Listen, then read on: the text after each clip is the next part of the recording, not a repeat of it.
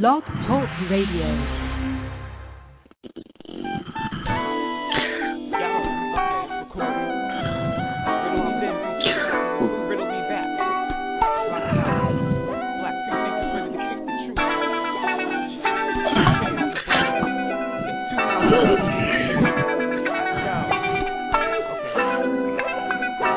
Black free thinkers, will we walk by sight with a bright flashlight to illuminate night? Free thoughts, we don't walk by faith in the lost mind state, cause it's not quite safe. We don't recruit, we're not peers from a church, so don't be spooked, we're not here to convert. The only truth that's not pulled from a text, show me proof that's not good after death. This is the challenge to think for yourself, bring it out of the bottle and speak what you felt. 310 982 4273 to get through. A venue for community, and this is the zone. If you'd like to speak with Kim, then pick up the phone. 310 982 4273 to get through. The next tree branch is Rainer, and it's best you listen to reason, science, skepticism. It's loaded with straight facts, inspiring and dope. She can make Bill Nye retire his lab coat.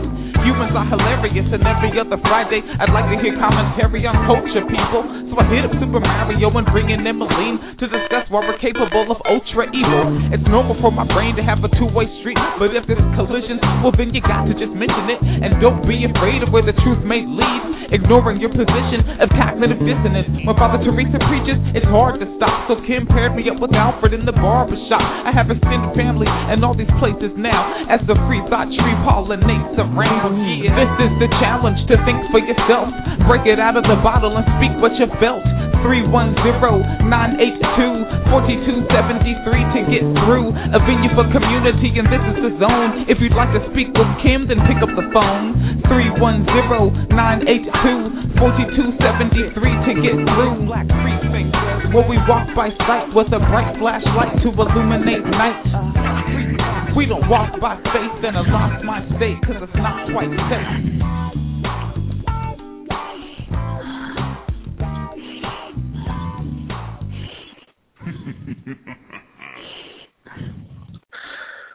All right. Guess what it is? It's another Friday, another beautiful day, and your hosts Em and Evil Hi, everyone. are back. Yeah, how you doing, Em? Good, good. It's been quite a while since we had a show. It's been a month since our last show, and it's been six months since we did. I mean, six weeks since we did part one of this show, which is lesser known religions.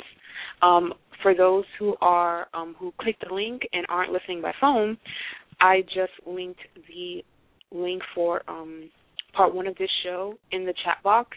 So if you missed it or you want to listen to it again, it's right there in the chat box. Right on. Yeah, it's you know, I really love doing this show. I can't tell you how much I love getting on getting on the show. As much as you lot loved Dragon talk Con about. last week. Mhm. Yeah, and it just you know it's a, I'm, I, you know a lot of times I use it to vent because when I run across some crazy shit, I get up on the on get up on the uh, uh on the show and just I can just let it all out, just let it flow on out because Mhm. some of this shit is crazy. It really is. Yeah, and you can't get crazier than some of the religions that we will be speaking about tonight and that we had discussed in the first part of the show six weeks ago. It's just when you think you can't get any crazier, humanity shows you that crazy is a bottomless well. It sure is. It sure is. It is just to me the depths that I mean, it's almost like look, there's a tree outside, there's some marshmallows, and there is some jello. You got a religion. If you get enough people to believe believe that the jello, jello divine, the marshmallow is spotted by God, and the tree represents divine, something divine, then you got yourself a religion. Somebody's gonna believe anything. Mhm. Um, I mean, the the fact of the matter is, and we discussed this on our show a month ago on um, other irrational beliefs that skeptics hold, um, Mhm. otherwise known as not so skeptical skeptics, and we discussed it on the first segment of this topic that um, irrational beliefs aren't are the norm for humanity. Right. Right. Right. Um, it's not just a, a matter of religion, but anything that a person doesn't understand, that they can't understand, don't want to understand, or don't have the t- or don't want to invest the time to understanding, you can, you know, fill in the blank. And that blank it can be filled is only filled by the limits of your own imagination.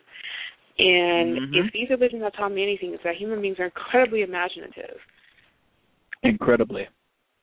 Incredibly. And a lot of the uh the, the religions we'll be talking about were probably actually under the umbrella of one um, one religion or another, but they're so such obscure branches that we feel like they should be included. So this is gonna be fun. I had a great time the last time, so hmm Um, these are going to be even better than the religions that I spoke of. I don't know about better, but we're we last time we spoke of ones that are not so well known, but not as out there as some of the ones we will be discussing tonight. It's get ready for a show, people. And of course, you can call in anytime. Our call number is three one zero nine eight two forty two seventy three, and um, you can call with telephone or through. via Skype to get to get through, you always gotta How yeah, you always gotta I say the had rhyme. a feeling you were gonna say that. I just I just spoke it in my soul. See, I I'm psychic now. There we go. Uh, but um, do you want to start it off or shall I? you go ahead. Okay. Picking up from where I left off, um, the first um, lesser known religion that I will be talking about tonight is Jainism. Jainism is traditionally known as Jaina Dharma. It's an Indian religion that prescribes to a path of nonviolence toward all living beings and emphasizes spiritual independence and equality between all forms of life. Practitioners believe that nonviolence and self control are the means by which we can obtain liberation. Currently, Jainism is divided into two major sects, Digambara and Svetambara. The word Jainism is derived from the Sanskrit verb jin, which means to conquer. And the conquering in this case is your own passions and bodily pleasures. Those who win this battle are termed Jina, the conqueror. The term Jaina is thus referred uh, used to refer to the layman of this tradition. Jainism is one of the oldest religions in the world. Jains traditionally trace their history through a succession of 24 um, propagators of their faith, um, known as the Tirthankara. Um, and for long periods of time, Jainism was the state religion of Indian kingdoms and widely adopted in the Indian subcontinent. The religion has been in decline since the 8th century um, CE due to growth of and oppression by the followers of other faiths. Do we really need to talk about what those other faiths might be? Islam, Sikhism, even Christianity, of course, um, due to the the um, British and French colonization. Um, Jainism is a religious minority in India with 4.2, follow, 4.2 million followers, and there are small but notable migrant communities in Belgium, Canada, Hong Kong, Japan, Singapore, and the United States. Jains have the highest degree of literacy of any religious community in India. Because I mean, if you're out here trying to conquer your bodily passions, what else are you going to do? Read a lot. and their manuscript libraries are the oldest in the country. Um, Jains are so deeply invested in the path of nonviolence that the fanatics of the religion will actually um, cover their mouths with scarves to prevent themselves from inhaling bugs. Like this is this is what a fanatic is in their religion. A fanatic isn't strapping a bomb to yourself or shooting up an abortion clinic. It's making sure that you don't accidentally inhale and ingest even the smallest, most seemingly insignificant creature.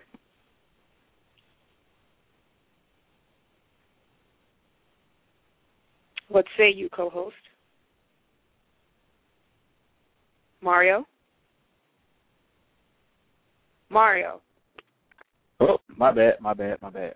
Did you fall Have I been on mute this whole time? I haven't I been on don't mute this whole time ever.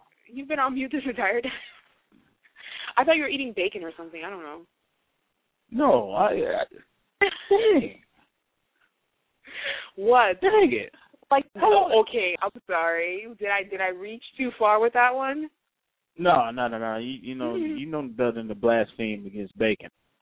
Now, um, um, yeah, all that. You know, just you know, it sounds like it might have actually worked out a little bit better if it wasn't for the fact that you know you got to add in the human need to control and kill and all that good shit. You know how that goes. Uh, Um, that, well, they don't believe in killing, and that's probably why their religion is Exactly. dying because they've been getting killed off by religions that do believe in killing. Mm. Oh yeah, yeah. It's amazing how many of them out there too. It's just, just gleeful about killing people. You don't believe what we believe, we got to kill you. You know, Mm. you know. Um, Interestingly enough, interestingly enough, if the world world only had those people that believe that religion, they'd find a reason to kill each other still. I'm not, I don't know. I mean, there would be Jains and there would be atheists. So in that context, it would be atheists doing the killing. Anyone that felt the urge to kill and could not control themselves couldn't be a part of this religion, could they? Right. I was talking about like religion on earth. Christianity or Islam. I was talking about like Christianity or Oh Islam. yeah, yeah, yeah, yeah. like. I mean, if if because Christians kill each other all the time, Muslims kill each other all the time. It's not like every Muslim that dies is a byproduct of someone, some other religious person. Right, um, right, right. But you know, I mean, I, I can't really have too many complaints against a religion that doesn't grief uh, uh, practice gleefully killing people, as many people as it can. You know, Exactly. You know, I can't find Now- too much fault in that. Now, as far as the universe is concerned, Jaina beliefs um, postulate that the universe was never created, nor will it ever cease to exist. It is independent and self-sufficient and does not require any superior power to govern it.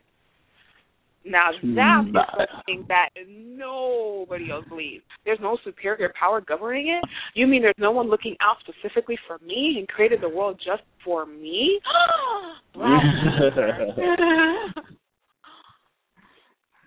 Shock and awe, Mario. Shock and awe. According to the Jaina text, the universe is divided into three parts: the upper, middle, and lower worlds, called respectively Urdhva Loka, Madhya Loka, and Adholoka. Um, it is made up of six constituents: Jiva, the living entity; Pudgala, the matter; Dharma Tattva, the substance responsible for motion; Adharma Tattva, the substance responsible for rest; Akasa, base, and Kala, time. Time is beginningless and eternal. The cosmic wheel of time, called Kala Chakra, rotates ceaselessly. It is divided into halves, called Utsarpini and Savafrini. Savafrini is a period of progressive prosperity where happiness increases, while Savrapini is a period of increasing sorrow and immortality. Jainism views animals and life itself in an utterly different light, reflecting an indigenous Asian scientific analysis that yields a different definition of the soul, the human person, the structure of the cosmos, and ethics. So obviously, the, and the, to, to, I'm going to narrow in on their views on nonviolence. The principle hmm. of nonviolence, or ahimsa, is the most distinctive and well-known aspect of the Jaina religious practice. The Jaina understanding and implementation of ahimsa is a more radical, scrupulous, and comprehensive view than in other religions. Nonviolence is seen as the most essential religious duty for everyone. Not worshiping of a god, not self gratification, not gaining of prosperity, not finding loopholes in order to do whatever you want, but nonviolence. Um, according to the Jain text, a scrupulous and thorough application of nonviolence to everyday life, and especially food, um, is the most important aspect of your life. The Jaina diet, observed by the followers of Jaina culture and philosophy, is one of the most rigorous forms of spiritually motivated diet found either on the Indian subcontinent or elsewhere. It is completely vegan, and it even Oh excludes God. onions, onions, even excludes onions and garlics, which other vegans do eat. No, Um, not, no bacon or onions, man. No. and may additionally exclude potatoes and other root vegetables. Root vegetables are excluded because of um the sort of animals that live on them or or feed off them when they're in the ground still. So by pulling them out, you are interrupting that animal's feasting. So potatoes, onions, garlic, all that's got to go. Root vegetables gotta go. Um, yeah, for Jains, for me. um, lacto vegetarianism is the minimal obligation, meaning that you can eat dairy. And I doubt that Jains, living in the Western world, consumed dairy because of the way, the condition in which animals are, the violent conditions that the animals in the dairy industry are raised. It's probably only doable for the Jains that are living in India and own their own cows and are milking them themselves. Um, any even small particles of the bodies of dead animals or eggs is completely unacceptable. Jain scholars and activists support veganism. Um, oh God. yeah, as like I mentioned earlier, the production of dairy products is perceived to involve violence against cows. Strict Jains do not eat root vegetables, such as potatoes and onions, because tiny organisms are injured when the plant is pulled up and also because the bulb or tuber's ability to sprout is seen as characteristic of a living being. Yeah, it's real. So definitely these people are not going to be attacking anyone anytime soon. There are probably none of them in any prison anywhere on earth. Lord and they do not mercy. even I, involve violence in their speech because harsh words are considered a form of violence. God, man, that means I killed a lot of damn people. although every day, although every life form is said to deserve protection from injury, Jains admit that this idea simply cannot be completely implemented in practice. The point is to do the very best that you possibly can, and hence recognize they, there's a hierarchy of life that gives less protection to immobile beings than to mobile ones, which are further distinguished by the number of senses they possess from five, from one to five. So they understand that you know, even among humanity, a person that is, say, a quadriplegic, that is also blind, is definitely more prone to injury and death than a person that is an athlete and has all five senses.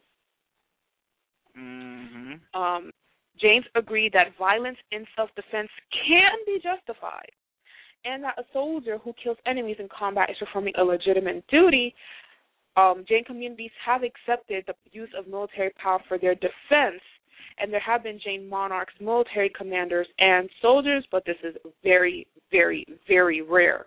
Because, again, like I said, the very strictest followers cover their mouths um, so as not to inhale bugs. They do not eat root vegetables so as not to kill microorganisms. So for them, there is no just- justification for violence, even in self defense and in war. Lord, man. So that wow, that's a little bit too pacifist pacifist for me. And I'm a pacifist. But I'll kick some ass if I need to. All right, I watch enough. Bruce Lee movies to know something. So I mean, these are their vows of not of self control. Before you get any further, because you're about to you're about to get a shock here. There's ahimsa, like I said, which is nonviolence, no harm to any living beings.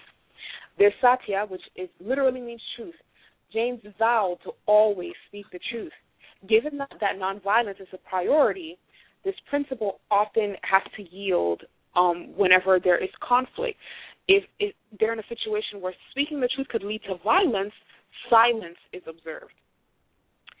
There is a steya. There's asteya, which is not to take anything that is not willingly offered.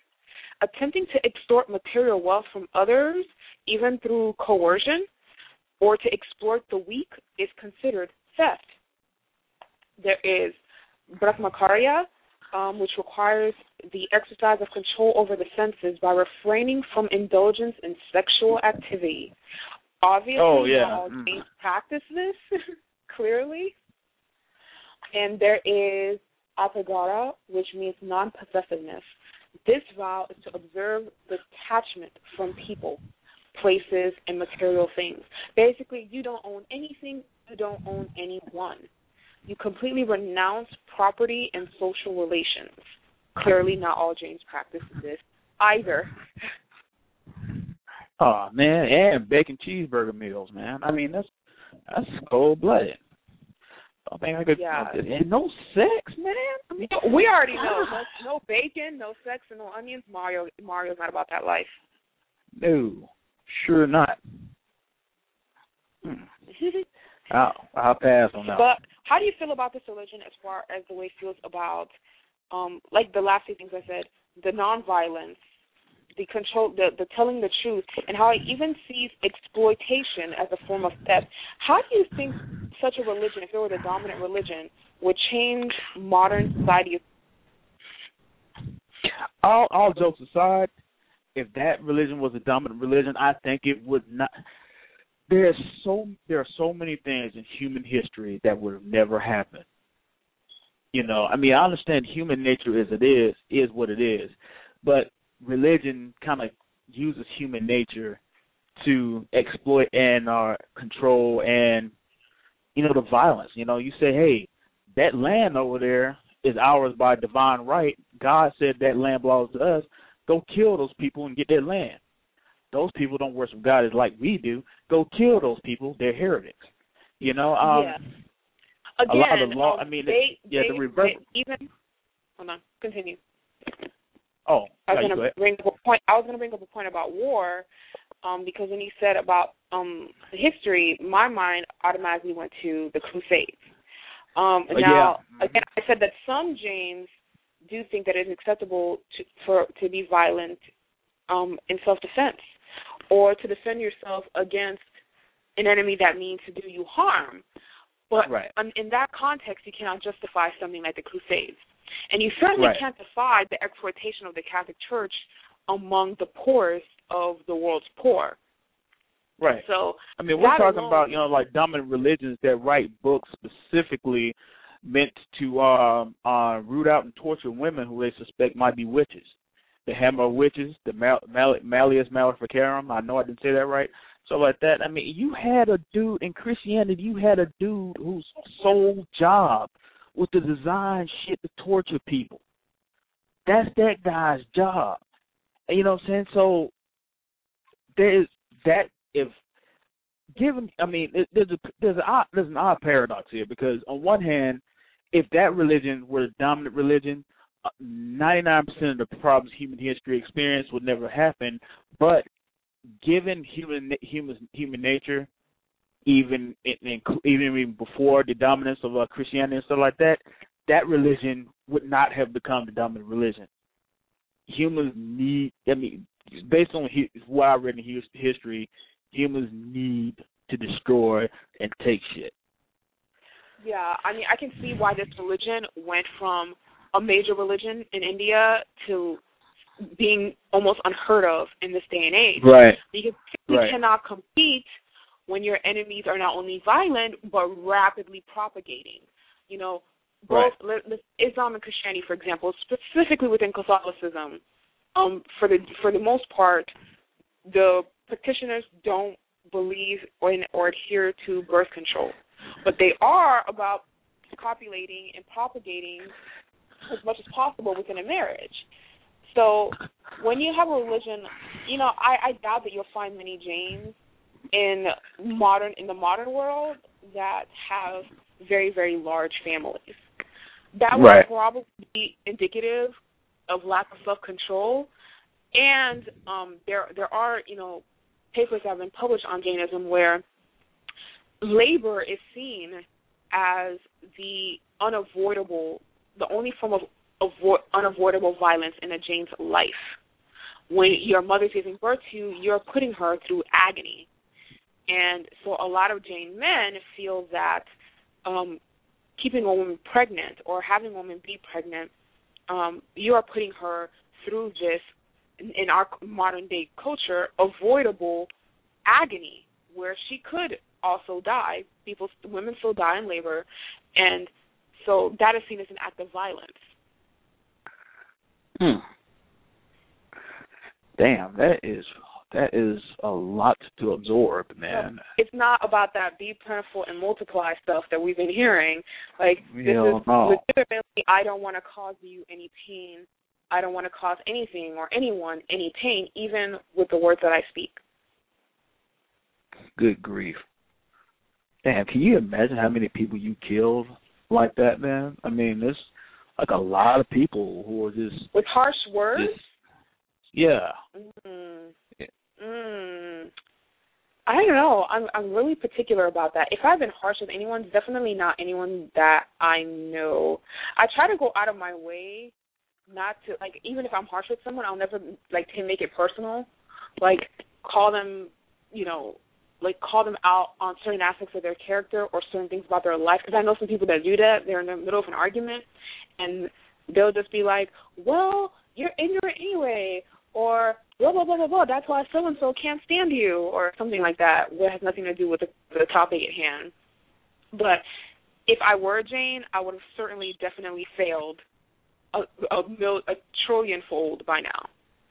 Um, right. And I, I, I, it definitely puts into mind what the world would be like with this religion because of all the religions that we've covered so far between, um, you know, within the last segment of the show as well. This is definitely the only one that I would see the world would be bettered if everyone followed. Mhm. Wouldn't definitely wouldn't be eight billion people. Tell you that. There wouldn't, but you know, there wouldn't be little girls um being sold off into marriage and then suffering horrible int- internal bleeding and dying either from being raped on their quote unquote wedding night. You know, you read yeah, about that. For the people that don't yeah. know what I'm talking about, we're talking about the little girl from Yemen who um died earlier this week because she was she's eight and she was married off to a forty year old and she sustained severe injuries during the rape. I'm not gonna call it sex, during the rape and she she bled to death. Mm-hmm. So yeah, that, um uh, definitely that if that's not violence, I don't know what is. yeah, that that hurt right there. I didn't like that. I didn't like reading that. Okay. Ooh, ooh, ooh, ooh. So, what else you got? Um, okay, well before I go on before we go on to your first one, I'm gonna go on to this one. I hadn't pulled it up yet, but um one of my best friends told me about this quite a long time ago. Um, it's called Maniche- Manichaeism. Mm-hmm. Um, Manichaeism um, and is a major Gnostic religion originating in Babylonia. Um, Manich- Manichaeism taught an elaborate dualistic cosmology describing the struggle between good um, a spiritual world of light, and evil material world of darkness. Um, Manichaeism is called, especially in older sources, Manichae, or more recently, Manichaean. Um, basically, in this religion, you have this guy Mani, um, an Iranian, Iranian by birth, who was born in 216 AD in Mesopotamia, which was ruled by Persia. The king of Persia put him to death sometime between 274 and 277. Mani taught the teachings of Buddha, um, Zoroaster, and um, Jesus were incomplete, and that his revelations were for the entire world, calling his teachings the revelation of light. He began preaching at an early age, and in his writings, um, he wrote that he taught that um, Jesus possessed three separate qualities: Jesus, the luminous, Jesus, the Messiah, Jesus, the Patibilis, aka the suffering Jesus. As Jesus the Mhm. Luminous, the primary role was as supreme revealer and guide, and it was he who woke Adam from his slumber and revealed to him the divine origins of his soul and its painful captivity by the body and mixture with matter. Jesus the Messiah was a historical being who was a prophet of the Jews and the forerunner of Mani. However, the Manichaeans believed he was wholly divine. He never experienced the human birth as notions of physical concept, and birth filled the Manichaeans horror. And the Christian doctrine of virgin birth was regarded as equally obscene. Since he was the light of the world, where was this light, they asked, when he was in the womb of the Virgin? That's a really good question, actually. Jesus, the Messiah, was truly born at his baptism, as is on that was on that occasion the Father openly acknowledged his sonship. The suffering, death, and resurrection of this Jesus were in appearance only as they had no salvific value, but were of exaplum of the suffering and eventual deliverance of the human soul and prefiguration of Mani's own martyrdom. Number three, the pain suffered by the imprisoned light particles in the whole of the visible universe, on the other hand, was real and imminent. Historians also note that Mani declared himself to be an apostle of Jesus Christ. Chain tradition is also noted to have claimed that Mani was a reincarnation of different religious figures from Buddha, Lord Krishna, Zoroaster, and Jesus. So mm. he's if the if, if Mani was the original plagiarizer. Um, mm. But I think his I think his his his question on where was this light when he was in Mary's womb is a legitimate question. Um, like was was was she like extra glowy when she was pregnant? Like what was up with Mary's pregnancy? Um, but he was persecuted, and the the Manichaeans were um, persecuted, and now there are only a few of them um, left in the world. Um, most of them centered in Baghdad at the moment. Yeah, so this is one that's pretty much dead.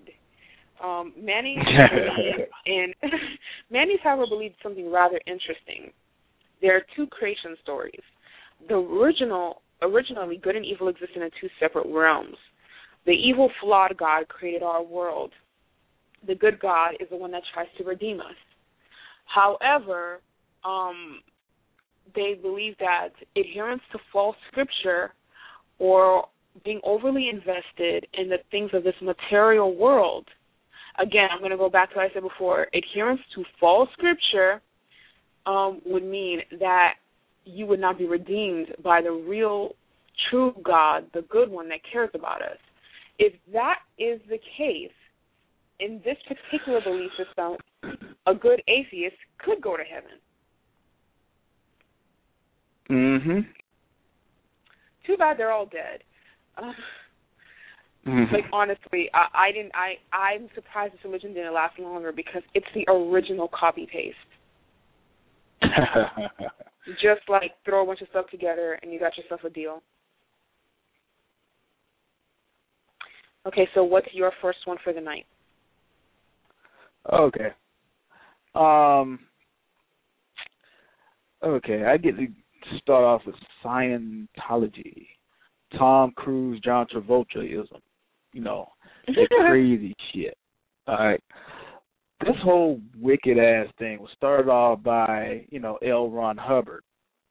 And I know, you know, somehow it got categorized as a religion, even though it was sort of invented by a guy who writes sci-fi, you know, books and whatnot. Um, um, it, it, despite the fact that none of this shit has been proven, man. I mean, let me see. I mean, it it just for one thing,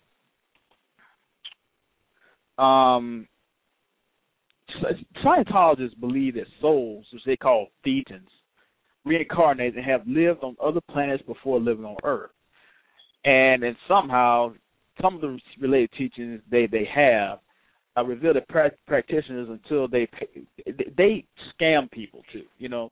So a lot of these people will have to go through all these controversial little tests and stuff like that and donate a lot of money. And they have these funky little little things called e-meters. An e-meter is uh uh is supposed to detect whether or not a person has been relieved from spiritual impediment of past experiences. Okay, Scientologists they use this uh, uh, you can only a trained Scientologist can do this. You know, it's it's some type of funky little board with a lot of knobs and dials on it and everything, and um, it's supposed to use some type of electrical instrument instrument based on something called the Wheatstone Bridge.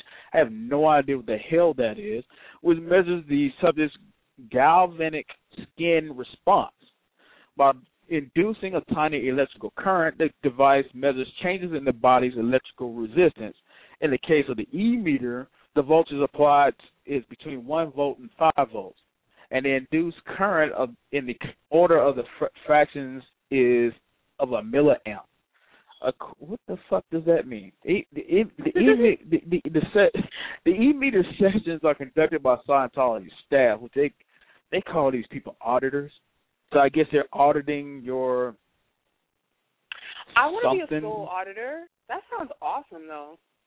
Yeah, yeah, it's really ridiculous, man. They started off with some shit. Now remember these these commercials for Dianetics. Can I repossess Um, your soul? Like, can you owe back Without- taxes on on a soul? Seriously. I hope not. um, and Dianetics, you know, Dianetics was the first one that he kind of started off with. L. Ron Hubbard did, and he, which he called um, spiritual healing technology and an organized science of thought. And the intent of Dianetics is to free individuals of the influence of past traumas by systematic exposure and removal of the engrams these events have left behind in a process called clearing. You, you see how this works out? It's like I gotta make up all this shit, and I gotta make up shit for the made up shit that I just made up. So hmm you know, Well, here's what a lot of people don't understand about Scientology, and you mentioned it earlier, but I feel like I, I, feel the need to elaborate on it. L. Ron Hubbard was a science fiction writer. He did not Mhm. sell well. He turned that science fiction into a religion, and he started selling. And L. Ron Hubbard, like I had, I had to, I had to give the guy, I give the enormous respect as a writer because he wanted to make a living writing. He saw a way to make that living writing and he preyed on the gullibility and susceptibility of human beings who even after he publishes a work of fiction resold it as a religious text and they ate it up. They consume it. And i you know people think it's so weird that so many actors and actresses and musicians are part of scientology but it's like these are creative people they Right. you know write music or immerse themselves in fictional um you know, movies and screenplays all the time. Why wouldn't they be interested by something that seems so much more dramatic than any other religion thus far? Right? And, you know, and doesn't really Right. infringe on their life anymore. Oh, there's thetans and there's aliens and we have Right. auditors and you can pay us to fix what's wrong with you. You don't really have to change your lifestyle at all. It's like Catholicism 2.0. You can buy your Mhm. way into heaven. You can buy your way into being a better person. Um, there are loopholes to fix what's wrong with you. And there's nothing really wrong with you. It's all the bad things that aliens did to you in your past life that are responsible for Yeah. what's wrong with your Mhm. life and what's wrong with you as a person. You shouldn't change your character at all. No, no, no. Just let us fix you for the low, low, low price of everything in your bank account. And Right. Scientology Um, is awesome because it can also give people the illusion that they're not religious when they are. Yeah, yeah, yeah. Um, so you know it, and it, when it gets down to it, I mean, they found out all these kind of ways. They made up all these little things.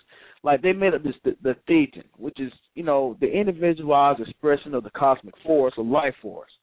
You know, is named after that Greek letter, the thetan, thetan. You know what I'm saying? Mhm. uh, the true identity yeah. of a person, the intrinsically good, omnipresent, omniscient, non-material core, compatible, compatible of unlimited creativity. What the fuck does that mean? Anyway, um, so they I mean, this idea all the all the, bad things that aliens do, you have limitless potential.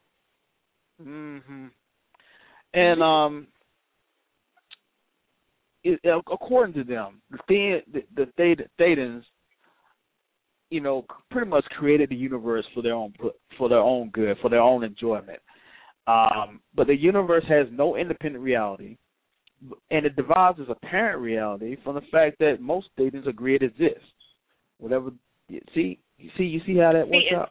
Yeah. Things are reborn time and time again in new bodies through a process called assumption, which is analog, uh, analog, analog. I can't say that word for some people, which is similar to reincarnation. Um, like, I mean, just think about that. Just think about how that works. You believe that your bodies were born time and time again, and you've all created a word to describe this process. You know what I'm saying? What, you know, I mean, it other religions, other religions like Hinduism also believe in something similar to that and everything. But you, it just shows how much he's cribbed from other different religions to make this shit up. Um, mm-hmm. They also believe that there are two major divisions of the mind: the reactive mind, which is thought, which is supposed to absorb pain and emotional trauma, and the analytical mind, which is the rational mechanism, which is responsible for consciousness. Uh, the reactive mind stores mental in- images which are not readily available to the analytical, which is conscious mind. These are also referred to as engrams. engrams are painful and debilitating. As they accumulate, people move further away from their true identity. They emphasize the importance of survival, which is subdivided into eight classifications that are that, that are referred to in the di- as Dianetics, which I'm not going to get into all that. But you know, they, I mean, I just as I'm reading this, you know, and I read through a lot of this earlier, and I wrote some of this stuff down just to just to to keep it in my keep it straight. But you, I mean, when you're reading all this stuff, it's way it's a lot of information to absorb for one thing, and you just realize the sheer amount of bullshit and or genius it to create to, to create this. Right, they have a, a, a um a church they have a cross with the horizontal bar represents the material universe and the vertical bar represents the spirit. Thus the spirit is seen to be rising triumphantly, ultimately transcending the turmoil of the physical universe to achieve salvation. What the hell does that mean? Look, if you're gonna make up your own religion, you know, kind of reduce the bullshit down to where other people can read it and understand it. You know, because it's, as I'm reading this, it's like it's like fucking what's that dude that hang out with Oprah? You know that that guy who's oh, all Dr. Oz. Yeah, it, all that met, pseudoscience, metaphysical bullshit. You know what I'm saying? It seemed like he, this guy, wrote the secret. Oh, you know what? It kind of reminds me of the guy. What is his name? The one who wrote the secret. I can't think of one, that sucker's name. The one who wrote Purpose Driven Life. Yeah, Warren. yeah. And the other one, who wrote the secret though? I, I can't that remember guy, that dude's name. But um, I can't think of that dude's name. I, oh, I'm, I'll probably think of it after the fact. But um, um, they also have this idea that um, that a lot of problems are just just a lot of problems you have are just because humans are imperfect. They, you know, um, and because, but because of this, they also believe that people are mal, mal, malevolent. You know, mm-hmm. Hubbard himself believed that 80% of all people are what he called social personalities, people who welcome and contribute to the welfare of others. The remaining 20% were suppressive persons. According to Hubbard, only about 2.5% of this 20% are helplessly, hopelessly antisocial personalities. These make up a small portion of truly dangerous individuals in humanity. The Adolf uh, quote the Adolf Hitlers and the Genghis Khans, the unrepentant murderers, and the drug lords. Scientologists believe that any contact with suppressive and antisocial Pause. individuals has an I'm has an adverse drugs here. effect. No, no, I'm sorry. Real question. I, I just have to ask this question. This is a real question. I'm not defending drug lords, but how is being a drug lord the same as being a genocidal dictator? I don't know. I don't know. let me let me let me repeat that quote though. Yeah. Quote: The the Adolf Hitlers and the Genghis Khans, the unrepentant murderers, and the drug lords. Scientists, Scientologists believe that any contact with suppressive or antisocial individuals has an adverse effect on one's spiritual condition, necessitating disconnection. I Wow. don't even. I mean, How does a person say so much and say nothing at all? Exactly. It's like, what the hell does that mean? I'm, anyway, so you know, you get down to these auditing sessions, and they got these these funky little machine. How did you invent a machine to measure uh someone whether or not someone has let go of their spiritual self or something like that? I um you invented a machine to measure this shit. I mean, where the hell where was your control at to establish even if this shit works? I mean, it's like your episode of Ghost Hunters and stuff, in which they're saying, "Hell, the ghost there because this, this meter here is moving and shit." How do you know that's what that is? It, you just made this stuff up in your garage, man, and put it together, well, and somebody said that this is supposed to measure this shit. You uh, okay? I'm gonna have to turn on my inner writer now. Okay, when a person writes a work of fiction, anything that they write within that work of fiction is true simply because they say it is. For the space of time that I read Harry Potter, all of that is true. I must assume it's true, or I am not able to enjoy the fiction.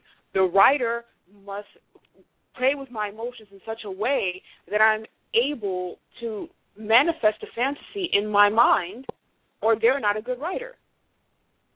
Right. Ron Hubbard right. was a good writer that had minimal exposure. Turning this into a religion gave him mass exposure. So kudos for that. Boo for turning pretty much everyone in Hollywood into a bunch of Scientology worshiping idiots. Oh. I check this out. So the Scientology asserts that people have hidden abilities which have not been fully realized. It is believed and increase is believed to increase, spiritual awareness and physical benefits accomplished through counseling sessions referred to as auditing. Um, through this auditing, these people can solve their problems and free themselves of the engrams.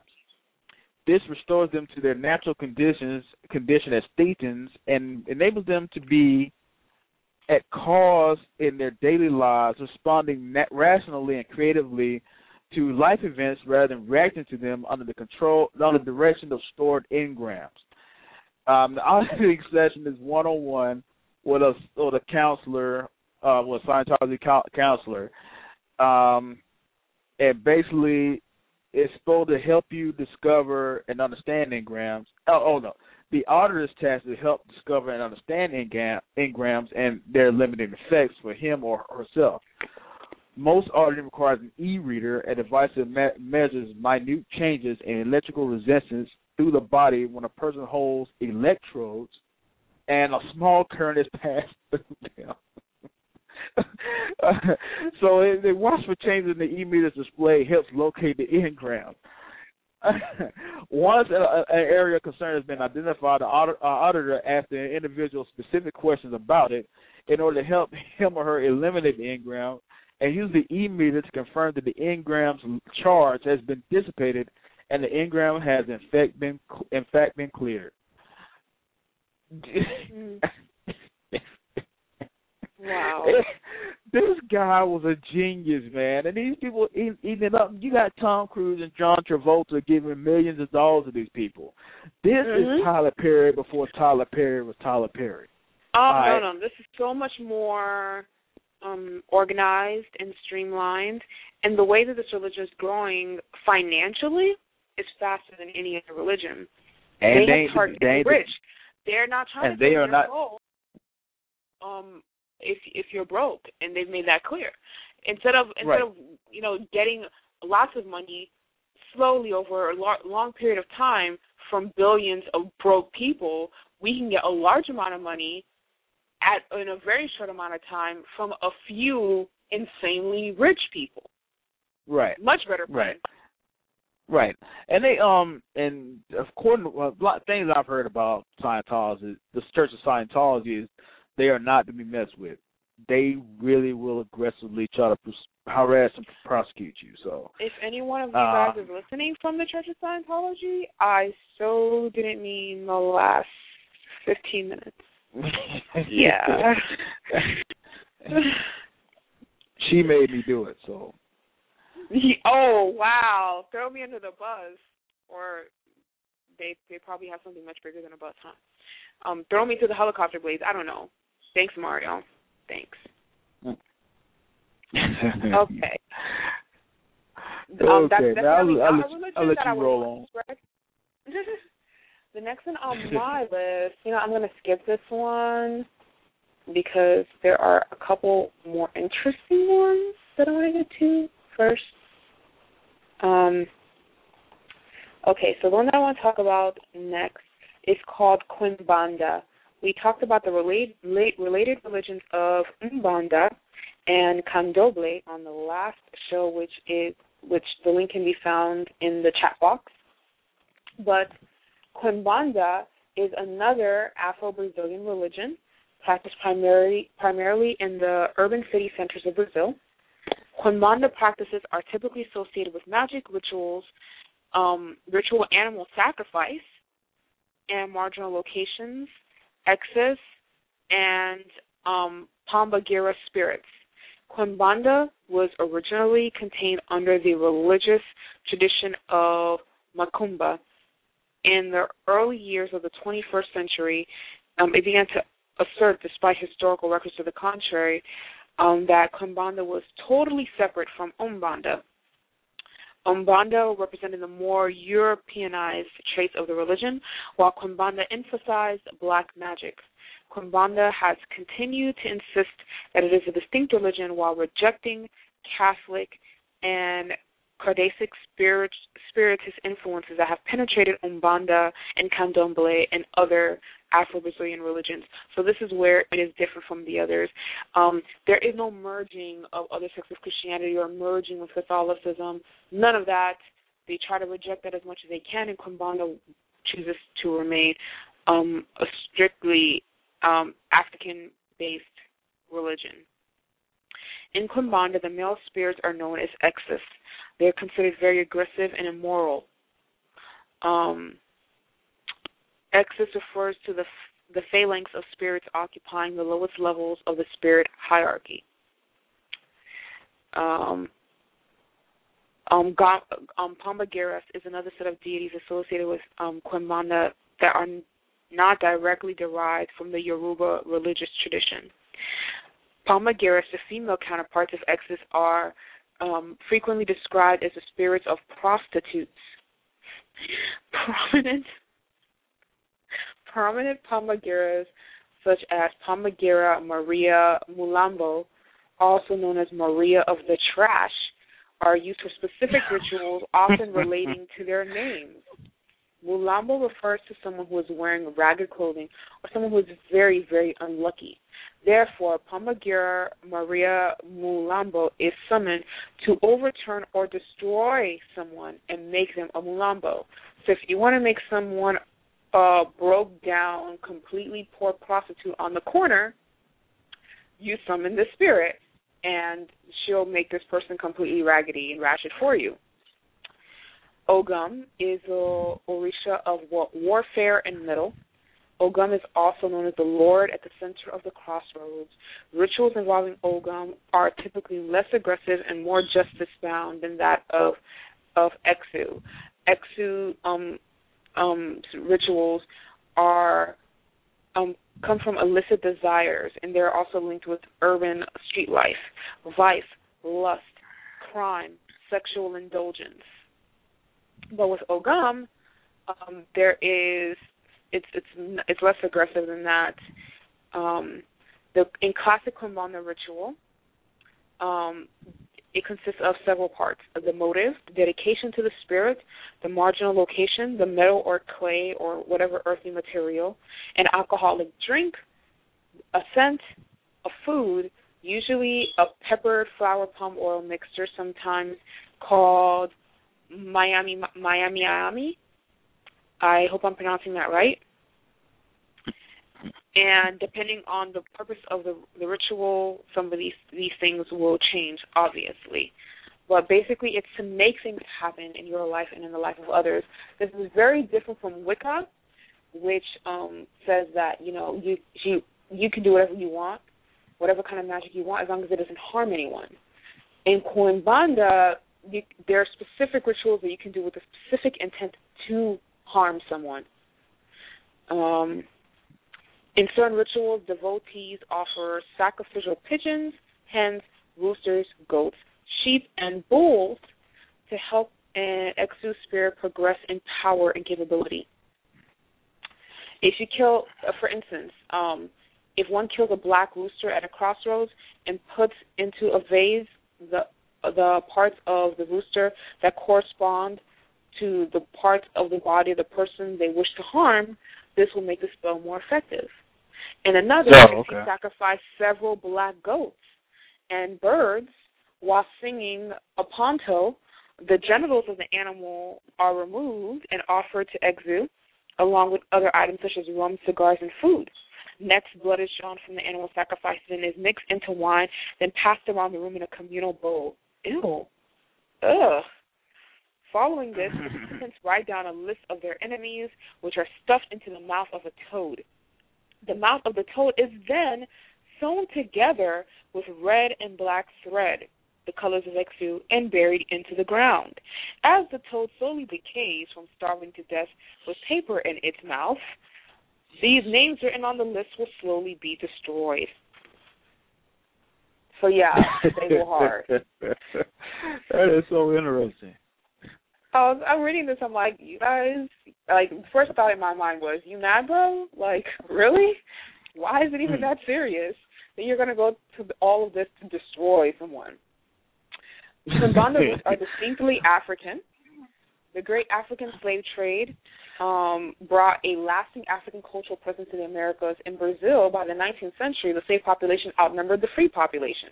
The slave population increased when free men of African descent, libertos, were added to the slave population. The African culture brought by slaves to Brazil slowly mixed with the indigenous Brazilian culture. In the large urban centers such as Rio de Janeiro, where the African slave population were the most concentrated, the colonial regime enforced a social control system to suppress the rising population. However, instead of suppressing the African slave population, the colonial regime system had the opposite effect. The system divided the slave population into nations, which preserved, protected, and even institutionalized African religions and secular traditions. And that's why you have Macumba, Undomble, um, um, Quimbanda, and Candomblé. And of course, the many, many um, offsprings of Afro Brazilian European religions merging together. Um, so yeah, this is definitely a religion that would be very, very. I mean, I, we probably have just as much, if not more, violence, especially toward animals. Um, if this religion were a dominant one. Yeah, tell me about it. That's creepy. And chickens and goats. Yeah. It's Chicken. It's I mean, how can you have anything against chicken? I mean, chicken is awesome. They don't have anything against a chicken. The chicken is a means to an end. If I kill this chicken, then that chick who stole the last pair of shoes in my size at Payless last week will die. You would do something like that, wouldn't you? No, I would not. I'm not even a shoe hoarder like that. Like that. Was, that was just an example, people. I'm I'm not doing black magic against anyone. I promise. but yeah, this is the sort of thing where you think you can control. Uh, you can you can project your feelings of anger instead of dealing with them in a healthy way. Let's put animal blood in the communal bowl and drink it, and sacrifice animals and bury them alive, and cut off their genitals at crossroads in order to destroy someone's life. Not even so much with the intent of bettering your own life most of the time. Whatever happened to just shooting somebody? I mean, why can't it just be that that simple? You know? You know what? I would rather someone kill a toad and bury it with my name in its mouth than come after me with a shotgun. I'm just saying. Because bullets are real. I see your point. That's just me. Like I don't want to die. Bullets are real. I'm not bulletproof. so no, no to that. You keep on you keep on drinking from that communal wine bowl. that communal that communal bowl though of wine mixed with animal blood kind of makes me want to vomit just a little bit. Oh man, that was something I saw in which they. There's another practice that I. It may be the same people that they drink animal blood mixed with their the milk or some shit. It's really disgusting. It could be. I know in Haitian voodoo, there's a lot. There's some rituals that involve animal milk as well. Oh, wait, that's another. That's another one that we are getting in on tonight. Haitian voodoo. Yeah, we're going to talk Well, about Haitian voodoo and Louisiana voodoo, which actually does sport some differences. Ah, yeah, yeah. That's gonna be an interesting one. I can't wait till we get to that one. Okay, what's your next one? Okay. We're talking now about happy science. Happy science. That's the name of this religion, is a new religious and spiritual movement founded in Japan in 1986 by this one dude. Because I can't pronounce Japanese names, I'm not even going to attempt to. Um, but it's called um his last name is Okawa. I can pronounce that at least. But he claims to be able to channel spirits of Muhammad, Christ, Buddha, and Confucius, and claims to be the re- the incarnation of the spirit, supreme spiritual being called El Encontre. God mm. Almighty! Already we off to a roll with this one. Mm-hmm. Continue. I mean that is yeah that is just wow. I mean you just hold on a second. You just combine four completely different things into the same pot, stirred it up, and then made up your own supreme supreme being called El Encantare. C A N T A R E. Somebody can pronounce uh, that stuff better. Anyway, Happy Science claims that El El Cantare is the true hidden name of the Heavenly Father in the Old Testament, Elohim, known in the Middle East as the God of creation, El and in other ancient cultures of the world as the cosmic tree of life and world tree. he Hold also on, claims to have. Did you say? Did you say Elohim? It's yeah, yeah. He it said you that. just reminded um, me of um Whoopi Goldberg's crazy character and for Colored Girls, where she was out on the streets begging for money for the Church of Elohim. You do you see that movie? Hell no, I ain't seen that movie. you should It's it's awesome. that scene in particular is like awesome. It's like Elohim, you know, I already knew you have bad spirits in you. I'm gonna raise money for Elohim and just try to anoint her daughters with um candle wax or candle oil and set them ablaze to remove the spirits. Any movie I watch has to have Jason Statham. That movie doesn't have Jason Statham, so I'm not going to see it. So, all right. So, uh, um, he also claims to have direct communication with the guardian spirits of political fi- figures, with whom he conducts interviews published in the organization's newsletter, The Liberty, and in the book. So this man has interviews with the spirits of, with the guardian spirits of political figures. Basically, he, I'm interviewing M here. I know I'm not interviewing M. I'm interviewing her uh, fairy godmother. Okay, so mm. I don't know how that works. I I'm a fairy godmother. Probably so. You never know. Please tell her that she's right. fallen off and she's fired. According to his book, The Next President, he has a book called The Next President Spiritual Interviews with the Guardian Spirits of Newt Gingrich versus Mitt Romney versus Rick Santorum. This man wrote a book called The Next President spiritual interviews with the guardian spirits of Newt Gingrich versus Mitt Romney versus Rick Santorum. Whoa! I'm gonna let y'all. Th- I'm gonna pause and let y'all think about that for a second. I, I'm y'all not even that? sure how how I should feel about this. okay. The basic teachings of happy science are exploration of the right mind and the principles of happiness. According to uh, uh, Okawa, in order to obtain happiness, one must practice the principles of happiness known as the fourfold path love, wisdom, self reflection, and progress. Doesn't sound so bad, huh? The only requirement to join Happy Science, science is that applicants must have the aspiration and vision to seek the way and contribute to the realization of love, happiness, and peace on earth. At the same time, Happy Science propounds a large a range of uh, political views, including support for Japanese military expansion, support for the use of nuclear power, and denial of the historical events such as the Nanking Nanking ma- massacre in China. This guy promotes love, peace, and happiness, yet desi- yet purposely writes into the doctrine of his religion that they denied the massacre, the Nanking massacre in China, which was uh, pretty bad, to say the least. and um, I think there's a movie on that on Netflix. I can't remember the name off off the top of my head, but it, it's it's gruesome to say the least. Although um, although its teachings are based on the Buddhist foundations of reflection and keeping right mind, it also incorporates, incorporates modern day prosperity and, develop, and development in order to improve oneself and society. Um, I mean, and, it's to me, and so I don't know the, how the hell to even take this guy. I mean, this is just some of the weirdest shit I've ever seen. And then on top of that, it seems almost like a Japanese version of Scientology.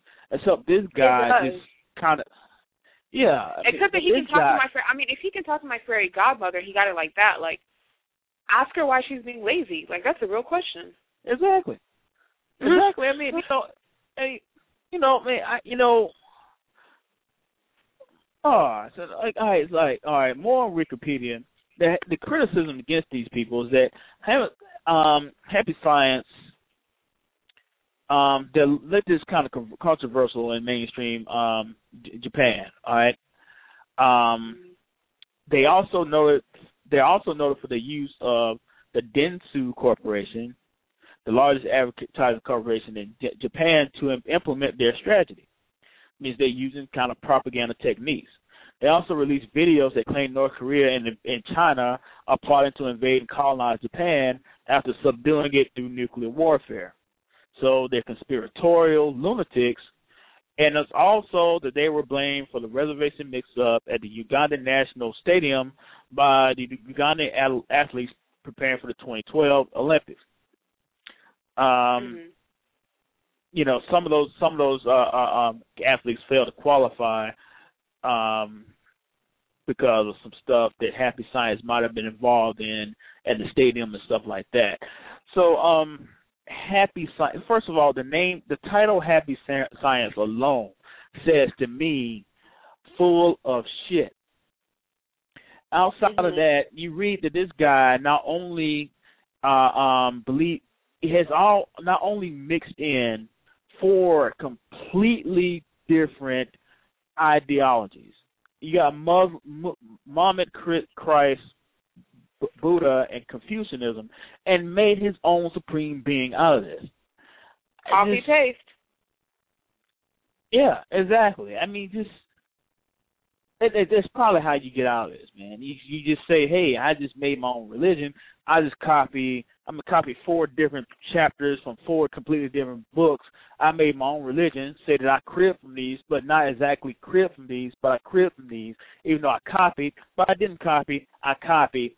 But see, it's a completely different religion. I even have a completely different spiritual being, even though I didn't crib or copy, though I did.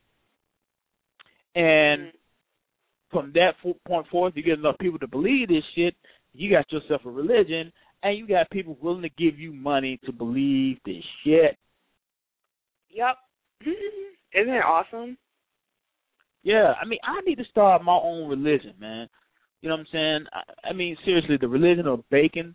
See, I need to incorporate some more shit, like you know, like my deity to be the Stay Puft, you're Stay Puft Marshmallow you Man or make something. a religion about things that people already like. You have to find something right. that people like, then tell them it's wrong. Then your religion will be successful. Right. Bacon, masturbation, kung fu movies, donuts. I mean, I can do this shit. Seriously. okay. Um, let me see what's next on my list. That would be the world turtle belief. And this is a very small belief. It doesn't really have anything to do with um with any particular religion. It's just a belief like the flat earth, um, the belief in a flat earth, which is the world turtle. And in the world turtle, it is believed that basically um, a cosmic or world bearing or divine turtle is carrying the entire world on its back. Hold on, hold on. There's a giant turtle carrying the world on its back. Yeah. Um, this myth is shared um, by some by the Lenape and and some other northeastern woodland tribes, most notably the Iroquois. Mm-hmm. Um, the world turtle, the world elephant. Um, these are recurring themes in Hinduism and in Chinese and Native American mythology. Um, there's even a book written on it. It was written in 1974, um, and it's called "Why the World Is on the Back of a Turtle." So yeah, I thought that was just a fun thing to throw in there because just when you thought the Flat Earth Society were the craziest people on Earth, you have the people that think we're being carried around by an elephant. So that's new and special, or not so new and special. But the next lesson on religious belief on my list is spiritism. Not to be confused with spiritualism, or a person that says, I'm spiritual. Spiritual can mean anything. You can be, it, it's usually code for moderate or cherry picking of fill in the blank religion. Spiritism is something, you know, you know, separate. It is a belief in and of itself um, Spiritism teaches reincarnation or rebirth into human life after death. Um, according to the Spiritist, Spiritist doctrine, reincarnation explains the moral and intellectual differences among men. It also provides a path to man's moral and intellectual perfection by amending for his mistakes and increasing his knowledge in successive in successive lives. Now that right there just tells me from some of the people I've encountered they haven't been reborn too many times. Um, and some of us, some have been reborn several times because they're alive. They're they're they're on the ball. Mm-hmm. Um, Allan Kardec refers to Spiritism in What is Spiritism as a science dedicated to the relationship between incorporeal beings, spirits, and human beings. This is a science all of a sudden. Thus, some spiritists see themselves as not adhering to a religion, but to a philosophical doctrine with a scientific fulcrum and moral grounds. On the other hand, many spiritists don't see any problem about embracing it as a religion as well. Finally, unlike spiritualism, Spiritism is not a religious sect, but a philosophy or a way of life by which its followers live. Its followers have no priests or ministers, do not follow any religious rituals in their meetings. They also do not call their places of meetings churches, instead calling them by various names such as center, society, or association. I'm pretty sure they don't have that tax exemption either. Their activities consist mainly of studying the spiritual doctrine, um, applying spiritual healing to the sick, and organizing charitable missions. By spiritual healing, I'm going to assume they mean faith healing, which already, what from what I read, which was a fairly um, throwaway passive religion, now I'm seeing as a potentially harmful one because we all know how faith healing ends, especially for children.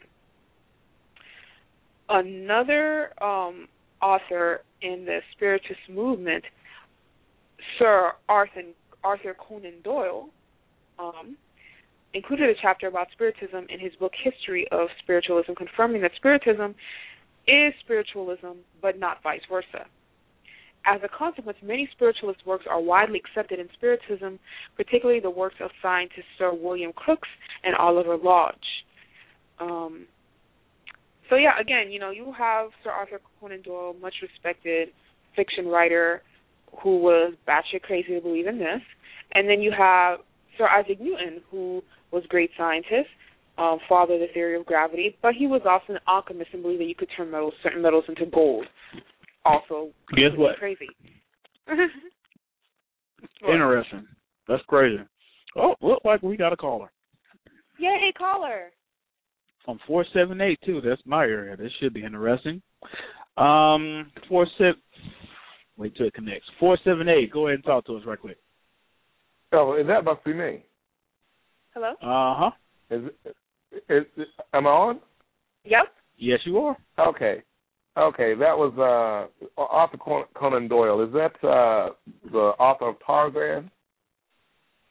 I'm not sure. Uh, um he did write Sherlock The Lost Holmes. World. Mhm. Um The Lost.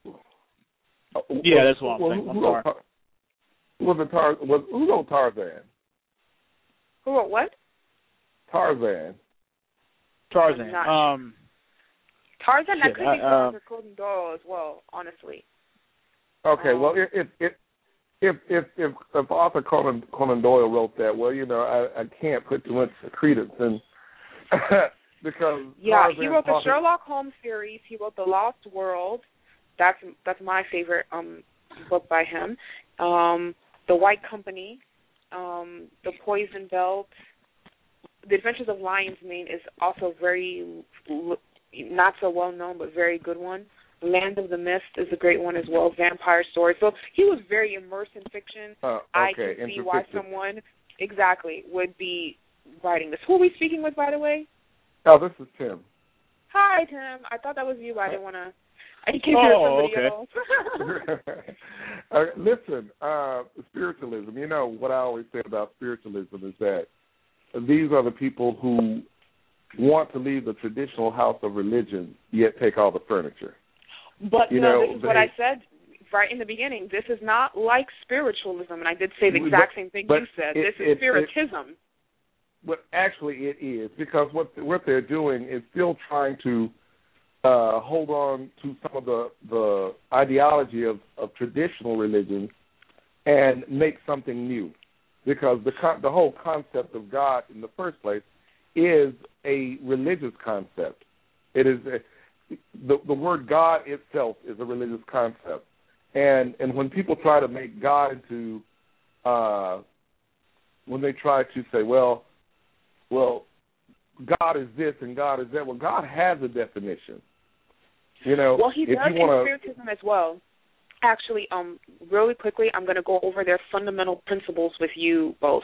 okay, Um, the Go ahead. first one is that God is the supreme intelligence, first um, cause of all things. God is eternal, immutable, immaterial, unique, all powerful, sovereignly just, and good.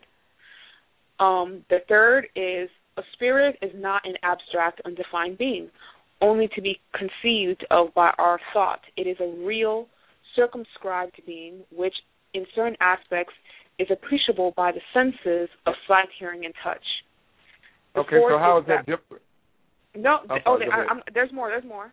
All spirits are destined to attain perfection by passing through the different degrees of spirit hierarchy, which, of course, um, as I said earlier, you get to a different hierarchy every time you're reborn because they believe in reincarnation.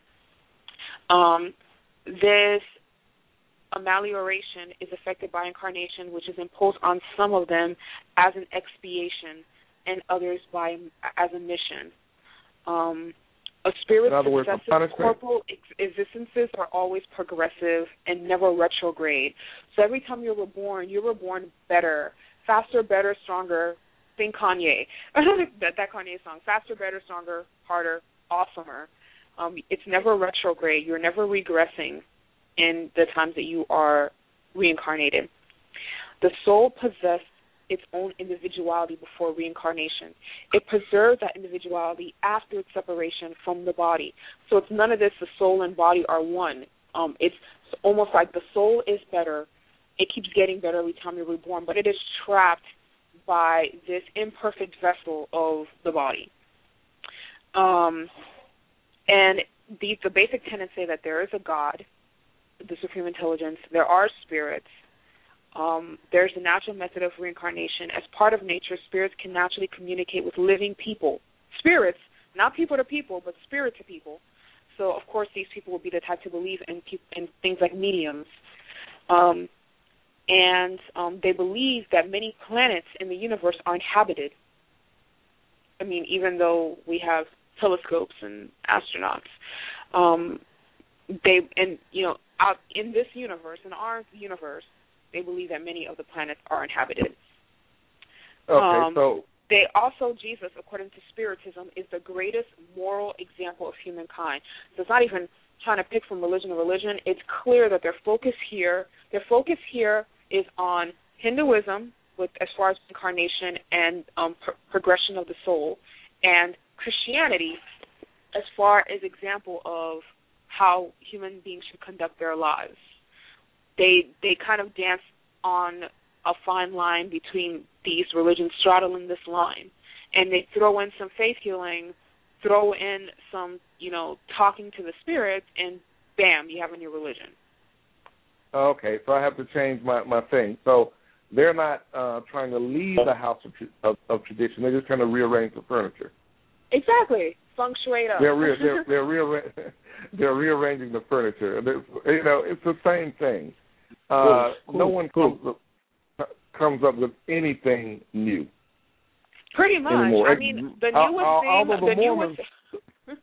well, the Mormons did the same thing. 'cause I was about to say they came up with something new, but no, they just added some more stuff and you know brought, brought in a few more uh pictures to hang on the wall. But still, it's it's pretty much the same thing. The, yeah, the they, idea. they have, they're pretty much like Protestants who believe in reincarnation. Let's just put it out there. right. Like it's Yeah. not special. Faith healing is found in other sects of Christianity. Um, actually, I can't even say that they're the only branch of Protestantism that believes in reincarnation. There are forty thousand denominations of Christianity. I know no branch doesn't believe in reincarnation, but I'm sure other Protestants do. Um, Cool. They can't be the That only pretty Protestants that believe. That was a pretty nice banter and everything. You um, um, that was pretty cool. Thank you for calling in, man. Well, okay. Yo, um, All right. what that? Thank I hear you. Um, we have some more on the list. Mario, oh, you want to go back to your okay, list? cool. um, I guess he's gonna hang on the line. Okay. Is he, he's on the line? I don't know. Oh, yeah, I'm on the line. they had an- Okay, awesome. oh, okay. Okay. Okay. Well, let Um, me let me go ahead and go with my Go to mine, go to then. yours because I know you want to get to voodoo, and we're running out of time. So, and I want definitely want to get into Mormonism because now that Tim brought it up, I realized. I thought you were gonna do voodoo. Yeah, yeah, but yeah, yeah. Well, she does it to every get there. day, so that's that's not a problem That for is her. not she does true. It every day. I do not dabble in black magic.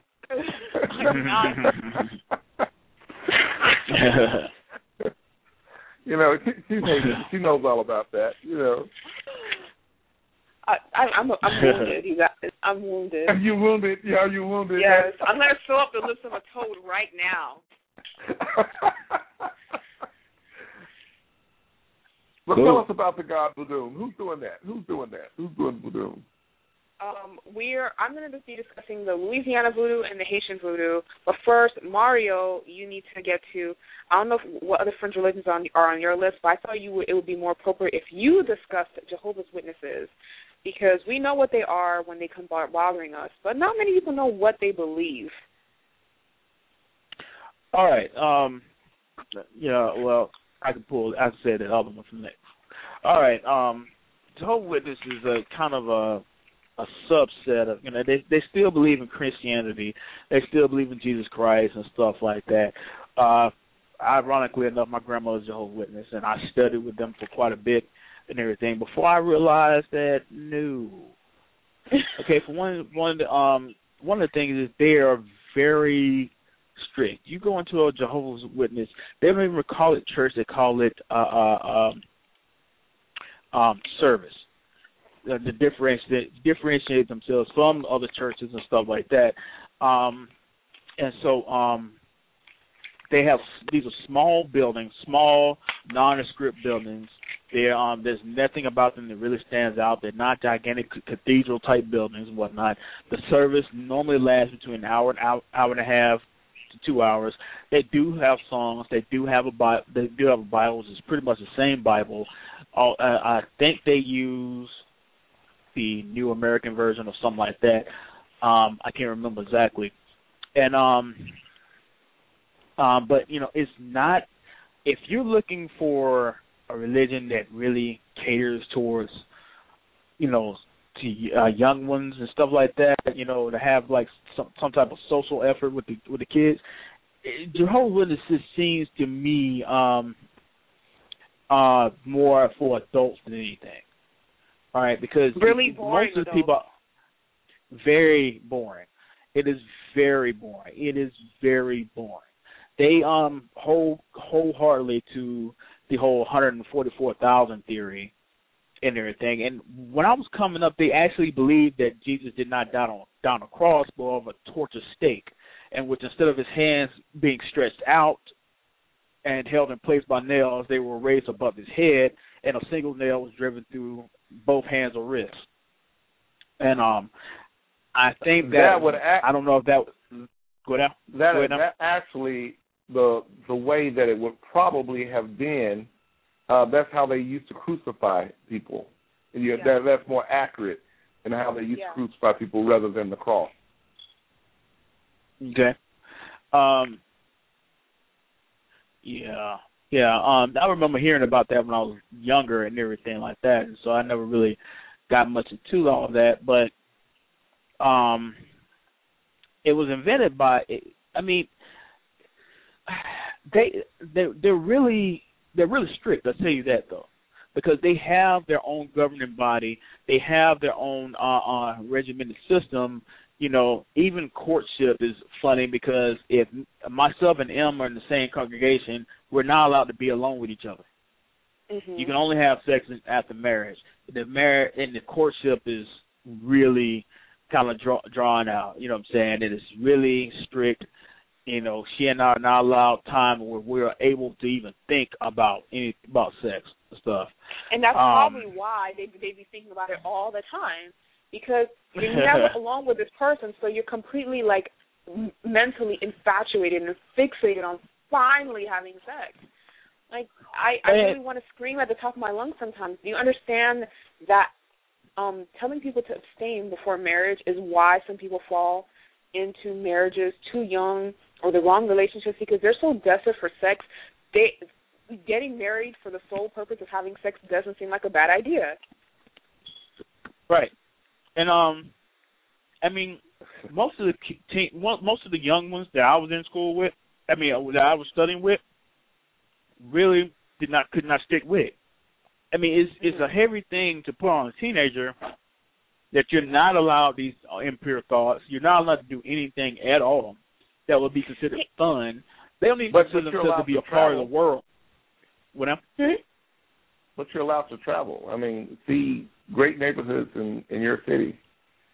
Right? I'm sure- By foot. Yeah, I'm- yeah. I know. I know by foot. I'm sure Mario still has his knocking skills uh, intact, right? hmm Yeah, fellowship. Yeah, you gotta you know, knock on you- those doors. Better knock on Yeah, those go out. doors. Yeah, Um, this and, is what I um, don't understand. Like, is it true that they're not allowed to give or receive birthday and Christmas presents and stuff like that? That is no, true. they do not. They are they, the only holiday they celebrate is the memorial, which celebrates the day of Jesus' birth, I believe, which is once a year. Um, in a ceremony in which they do pass around the the, the crackers and wine or juice, I think. Um, yeah, also, my sixth grade teacher was a Jehovah's Witness, and um Mhm. it was um apparently I found out much much later when I met- encountered another Jehovah's Witness. This um this isn't that common anymore because Jehovah's Witnesses try to discourage women from taking up careers like that where you need a college education to have that job. Well, also, um, if you go against, you know, the congregation, like if you're doing things like like normal people do and enjoy their lives, you will be counseled, and if it doesn't change, you'll be disfellowshipped, which means that you're pretty much excommunicated. no one in the congregation is allowed to talk to you, even if you live in the same house with a family. I, now, I don't know how, and not everybody does it at this extreme, I don't think, but if you're disfellowshipped in the house with these people, I've heard of people being put out. You know, because they're not allowed. They're not allowed to talk Hey. to you or anything like that. So you're basically have a- shunned, like you would in the Amish community. hmm Gotcha. Now, do they Yeah. have a do they have a do do not knock list? Because I think I've been put on that list. Because I always invite them in, but they always like look at their watches and leave. Because I, you know, I try to engage them, but so, but then they never come around again. They always say they're going to come in back and talk to me some more, but they never do. So I'm wondering if they have a do not knock list. You know Hey, what it is? I- I don't- you know, um, some, I don't- And this is what I've noticed is when you seem really, really eager. Um, when you tell them you're a non-believer, but you seem eager to talk to them, sometimes this makes them afraid because they're like, "Why do you want me to come in? Mhm. Are you trying to talk to me?" You know, um, they don't want to be spoken to; they want to do the talking. Right, Right, right, right. And, um, yeah, they're very particular. They're very strict, man. And i- if unless you've already lived your life and don't have shit else to go for, you know, this is the, you know this is not the religion for you because they. I mean, as much as I detest church, at least I've seen churches do some fun things with the kids. They don't do Mhm. that shit. They don't do yeah, I that. remember it was, we had tons of fun with the youth groups at our church, but like Catholics literally celebrate everything. We cel- even celebrate some of the Jewish holidays like Seder. Like all, all that stuff is getting celebrated. Like if there is an occasion where they can pass around the collection plate a couple more times, that's happening. Right. Yeah, but I, right. And they don't. I They, thought it they, was they don't do that. I thought it was illegal the way the Catholics had fun with their kids. Mhm. Right. Yeah, they they, Yeah. they don't pass around a Some of those collection, days are very illegal. and they don't pass around a collection plate. They there's a there's a booth set up at the back where you come in and you can drop off wherever you whatever you want in the little thing. You know, um, I remember grandma and a bunch of women having to get up in the morning, like the circuit overseer oh, circuit overseer will be in town. They got to go cook for this dude and stuff like that. So, you know, it it it. I mean, as much as I love my grandma, it is a cult, man. It is a cult. It it may not be David Koresh type David Koresh type shit, but it's a cult. You know, let's be real. Well, okay, They're okay, all what is the difference? The only they're difference between a cults, cult and a religion is is the number of members that you have. If me and my crew of like if my me and my fifteen best friends get together and start doing some dumb shit, oh what's a cult? What's wrong with them? They've lost their minds. Fast forward two hundred years when every when when literally everyone on the face of the planet is doing that same dumb shit, it's a religion. It's a, You got a point. Exactly. It's, the thing is, is that uh, a, a cult is just yeah a, a, a new religion. Exactly. that- that's it's all either it a is. new Right. religion It's or a new religion religion. that that that doesn't have many followers, or Yeah. one that is is labeled as being more extreme because it's fixated on death. Like there's things, certain cults called death cults, but in reality, pretty much all of them are death cults because almost every religion on the planet practices some form of the doctrine that you'll never achieve your true self, your better self, until you die. Right. And um, just just in case, just just uh, so you you know this. Now look, I'm number one, the boss. I give the orders. Right. So that means you got less than thirty minutes to go ahead and get to voodoo, and I know that's gonna take a long time. Wait, wait, hold on, hold on. Before I got okay, after I do voodoo, I have to do the Amish because they weren't on the original list. But we got to talk about the Amish. We just have to. You Um, do voodoo. okay. First No up is knows. I'll go I'll go with Haitian voodoo first. Um, Haitian voodoo is one that I'm only familiar with on the peripheral because I came from a very strict Catholic household, and they're not playing that. Like anything that looks like voodoo is is wrong. And I was actually talking to one of my friends, Reginald Bien-Ami, um, in the group Haitian Freethinkers, and he was saying how you know so many Haitians have vast knowledge about um, herbs and um, herbal medicine, but they're afraid to share it, and they end up not passing it down because they don't want people to think that they're involved in voodoo. It's one of those things where like people are so afraid of being labeled a practitioner that they won't even do the simplest things like make teas with certain herbs because you don't want your neighbors to talk. And if you give a neighbor an herbal um, remedy, you tell them to take so and so, and they get better, whether they get better or they get worse, either way, you're going to be accused of doing something, you know, black magic related. But um, yeah, Haitian voodoo is practiced chiefly by the Haitian diaspora and the people of Haiti.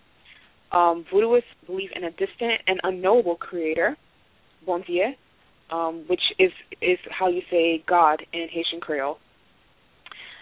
Um, in order to navigate daily life, voodooists cultivate personal relationships with the Loa, which is a representation of the dynamic and changing personalities of nature.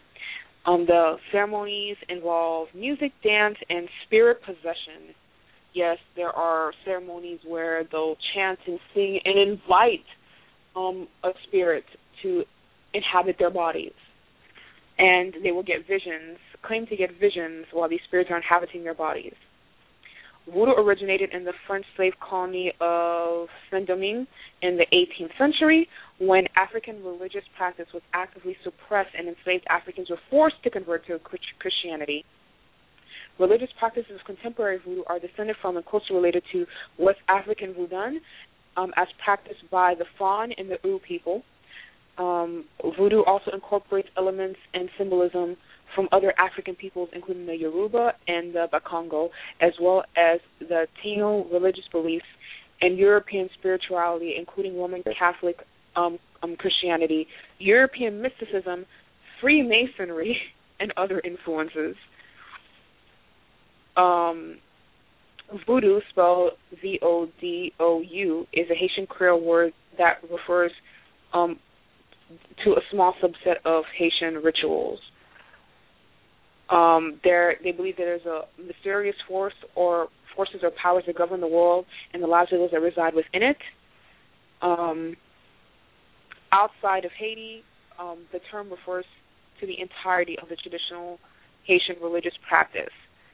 Um, Voodooisans um, believe in a supreme being, as I said before, um, and it, this is usually in their minds a Judeo-Christian God. And you do have um, some practitioners of voodoo that also claim to be Christian and practice um, Catholicism or some form of Protestantism as well. Um, the Loa are divided into 21 nations, and um, they they are either the Petro, Rada, Congo, or Nago, and they are worshipped as being either hot, aggressive, restless, cool, calm, or peaceful. Um, rituals include a number of things from blood to milk, herbs, foods. There are voodoo priests. And um, you mentioned something about milk before, Mario, and I did say that that was a part of Haitian voodoo. One specifically that I heard of because every Haitian woman and man has heard of this. Some have tried it. Some swear up and down that they've been victims of it. Is where a Haitian woman is with a man and she wants to keep a man. She wants to keep that man. So she will. Uh, yeah, I heard of She will feed him the milk of a dog. Oh, this will make okay. you I- I- No, I haven't heard of that. We were talking about the spaghetti, right? yeah, Oh, no, no, no. yeah, I- yeah. Yeah, then I, I, I don't know what you guys are talking spaghetti. about. I don't know what you guys You, are talking you, about. you know what we're talking about. You I know don't. what we're talking don't. about. I don't know what you're talking All right. about.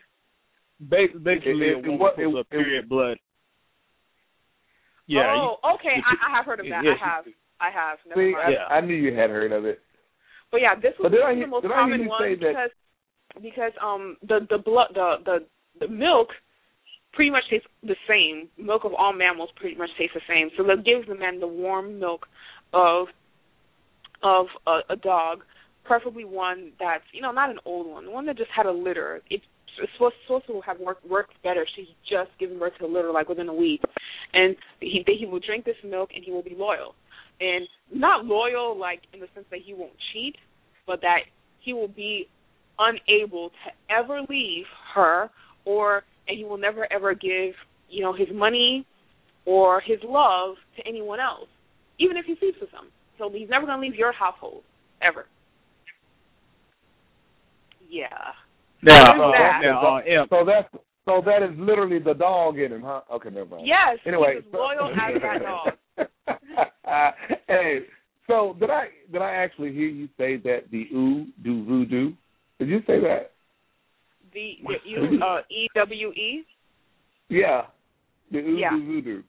Oh, they're cool. they're yes the Ewe the, and the Fon voodoo are the closest related to um to haitian voodoo Okay, what about I know. There's a lot of nature worship in, in Haitian voodoo as well. And like I said, um, most of the voodoo practitioners, they're it's really not magic. We know this as skeptics. Um, what it is is these people have a vast knowledge of herbs. They know the herbs that can help you with certain things. They know the herbs that can poison you. No, no, is, no. I saw, you know, I saw it is is in the straight rainbow, murder. man. I saw, yeah, that's that. I that saw was straight, surfing in That the was rainbow. her, that was that was also herb. That was that no, was no, uh, that that's uh, also herb. There is an herb that Yeah, goes into it- you, you, yeah. it- you, you dry it, it, it goes into a powder, and it's the exact same thing as that tonic from Romeo and Man, Juliet. It the slows your heartbeat down to the point where everyone thinks you're dead. Then you Yeah. rise up. You're not a zombie though. This is what happens, and this is what I talk to people about um being too susceptible. These people are dug up by the person that that poisoned them in the first place, and they think from having heard all their lives that they're a zombie. They truly believe that they have no choice but to be obedient to this person because this is what they grew up thinking. This person does this to you, you're a zombie, you're now their slave. They they actually Yeah. believe they have no choice but to Yeah. obey whatever this person says from here so on out. It, it, it, so it is a, a mixture of brainwashing and and Placebo. herbs, and, and yeah, Yes. and drugs. Okay. and, and what, the fact what, Uh, is, the ones that are what smart is the enough to difference understand, between hey, I'm not a zombie. Hmm? Twenty minutes, what, man. what, what is Santeria? Santeria is is like the Cuban voodoo. Oh, okay, so, but it's, Yeah. it's basically the same thing. Um, yes and no. It's it's more the the Afro Cuban voodoo is as different from the Haitian voodoo as it is from the Louisiana voodoo. The, the the three of those are more connected than let's say the voodoo being practiced in Brazil, but they have their differences. Um, and the the differences come about because of the infusion of the, the people that were already present in these places before the slaves were there. Ah, Yeah. AM, you basically You know, got back about to what I was 15 saying minutes. about the zombies is the people. AM, you basically got about fifteen minutes left. Okay, okay. Quickly, quickly. The people that are smart enough to realize, hey, I'm not a zombie and I don't have to swallow this person. What happens is when they go home, their family, who just buried them, thinks that they are a zombie and shuns them. I've got to do So- this. That would be that would be a hilarious prank to play, play on someone. That that will probably send you in jail. Okay, quickly, Louisiana voodoo. Louisiana voodoo, also known as New Orleans voodoo, describes um, a spiritual spiritual folkways that originated uh, from the As- African diaspora, a cultural form of Afro-American religions developed within the French, Spanish, and Creole-speaking African American population of the U.S. So, you know, it's all about influence. When you think about the sort of voodoo that incorporates the use of voodoo dolls, you're talking about Louisiana voodoo. Uh, okay, cool. Yeah. Um making uh, making dolls like most Haitians don't got time for that. like no. Voodoo was brought to the French colony Louisiana from Africa and from the Haitian exiles after the Haitian Revolution. So yeah, this is why they're so similar, even though you know you, one's in the Caribbean and one's in the Amer in, in the United States. Um, the majority of the African captives came directly from what is now Benin in West Africa, bringing with them their cultural practices, language, religious beliefs rooted in spirit and ancestor worship, their knowledge of herbs, poison, and the ritual creation of charms and amulets intended to protect oneself from harm. Also became an element of Louisiana voodoo. That's another thing Haitians don't do. Most Haitians do not wear charms. If a Haitian is wearing something around their neck, you better believe that is a rosary, a cross, or a crucifix. It is not Hmm. any, you know, protection amulet. Haitians don't wear protection amulets. You wear something like that, and the the, the Haitian is not going to think that it's for your protection, but that it is an it is an instrument of harm towards them. So you don't wear that if you want any friends. wow. The slave community, yeah, the slave community quickly acquired a strong presence in Louisiana. The colony was not a stable society when slaves arrived, which allowed Africans to maintain a prominent position in the slave community. Um, according to a census um, from 1731 to 1732, the ratio of African slaves to European settlers was over two to one. Um, now getting to our voodoo queens. Instead of the priests that we have in Haiti, you have queens. Um, voodoo in Louisiana is a, a position where females can really take the lead and be prominent. Um, most noted for her achievements as voodoo queen of New Orleans in the 1830s was Marie Laveau. Um, once the news of her power spread, she overthrew the other voodoo queens of New Orleans. She acted as an oracle so that she could see the future. She gave powders guaranteed to cure ailments, granted desires, confounded and destroyed one's enemies through the administering of charms and out of amulets. Today, thousands visit her tomb today to still ask for favors. They leave flowers, they leave food, they perform rituals at her gravesite. Um, and the commercialization of voodoo, I mean, we've all seen Haitian voodoo popularized from that movie, The Serpent and the Rainbow. But we've seen tons of other movies where Louisiana voodoo is commercialized. Um, I think the most recent one was the one with Kate Hudson, The Skeleton Key. Yeah. I've seen that movie. That. That's a good movie. That's a good movie. and like Haitian voodoo, it merged with Christianity first as a form of protection, and then it just incorporated aspects of the religion into into the rituals.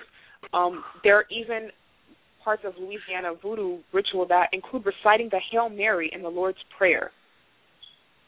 Some of the superstitions of Louisiana, voodoo include taking a lock of a girl's hair to bring you luck. If you lay a broom across a doorway at night, a witch can't come in and hurt you. Having a woman visit you the first thing on Monday morning is bad luck for the rest of the week. Don't borrow or lend salt. It's bad luck. If you sweep trash out of the house after dark, you will sweep away your bad luck. Actually, Haitians believe that as well. Um, they also believe that you shouldn't let someone um, sweep a broom over your feet. That's going to bring bad luck. Um, Yeah, I've heard can- that one before. You can give yeah, someone I've a heard of headache. most of these before. You can give Yep. someone a headache by ta taking their picture and turning it upside down. You can harm a person in whatever way you want by getting a lock of his hair and burning it, burning some and throwing the rest away. That's you can make a farmer's well go dry by putting some soda in the well for one week each day, then drawing a bucket of water out and throwing it into the river to make the well go dry. You can make a person get very thirsty by putting a bottle of whiskey under your porch for three weeks. Um, then throwing the bottle into a fire, which will make you very thirsty for whiskey. So basically, this is how to turn someone into an alcoholic. I think that's what I just read. I think Um, that's I think that's what Yana did. Yeah, if a woman kisses you twice on one cheek and once on the other cheek, she's trying to hoodoo you. And hoodoo is another word for Louisiana voodoo. Now, Haitians, for, for obvious reasons, don't believe that because our culture is more deeply rooted in French culture. And kissing a person, um, you know, left cheek, right cheek, left cheek is just a normal greeting. It's not like it's not considered a bad thing or a black magic. Um, oh, and here's the one you two were talking about as far as Haitian voodoo. It's here in Louisiana voodoo as well. It's a known act for a woman to put her menstrual blood in the food of a man to make him fall in love with her. Right, right, right. How do you not Hey, taste um, that though? Like that's a real question though. How do you not taste that? Well, if you never Well, know what it tastes like, you wouldn't know. Right. Everyone I mean, knows what blood it's not like tastes you like, right? put a Haven't you of ever blood had a in cut there. and like in like in like didn't you ever get a paper cut and put your finger in your mouth? You know what blood tastes like. Yeah, but you know, it's just, Yeah, you know, but if it's spaghetti, mixed the up with- herbs with and all that, tomatoes, will yeah, mask off. Yeah. True. And Haitians Yeah. can cook up some food. You can mask Yeah. anything I with mean- the right herbs, I guess. I mean, you don't you don't you don't taste the blood in steak.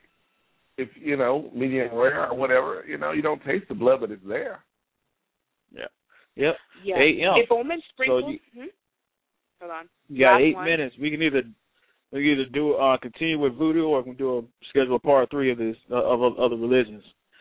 What I think you? we should continue with voodoo and schedule the part three. Okay. um, we have our interview for all our listeners. Our first um, um, Em and Evil interview with the one and only Jen Taylor. Um, she will be on air in two weeks, and four weeks from today we can do lesser known religions part three.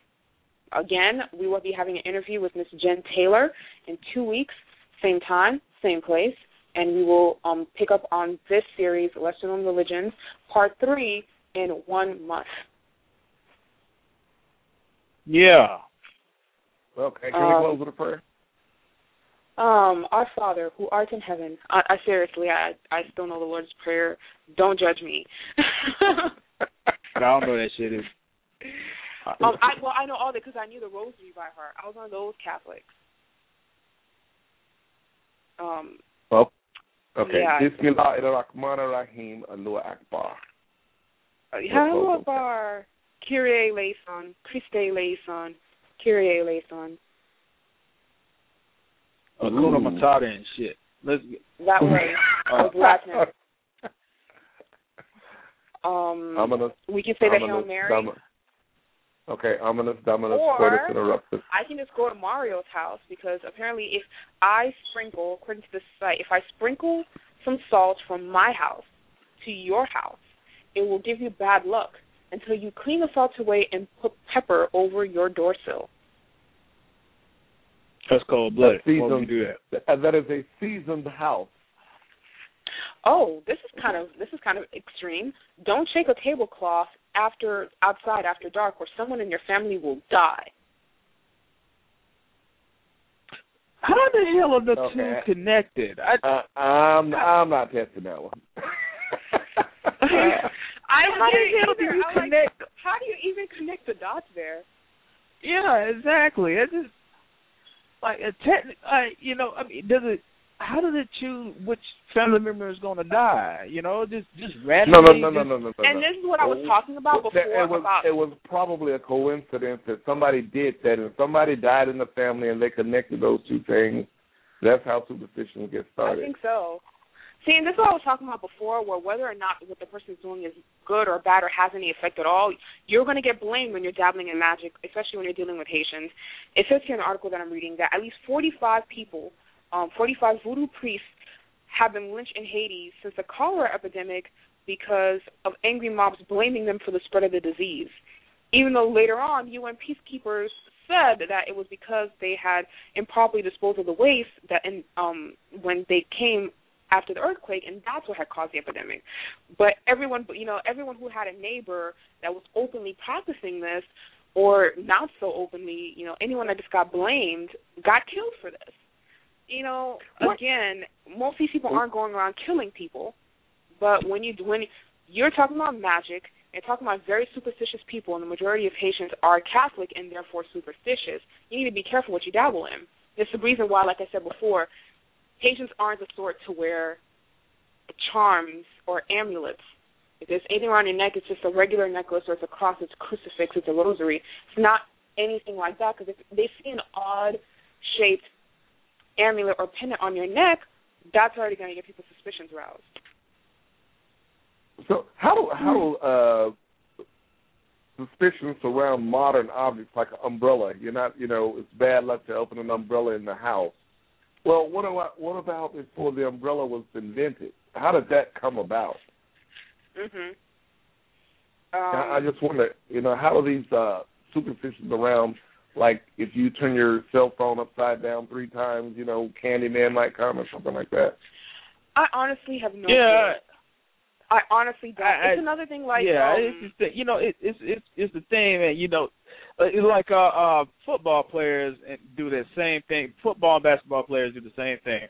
You know, if the guy was wearing his jock strap, and uh, at the time, if if he was wearing a black dra- jock strap at the time that he w- ran the touchdown without being touched or something like that, he's gonna wear that same jock strap forever. He might not even wash it because he might feel like he's washing something off, which he dude, should. that's nasty as hell. But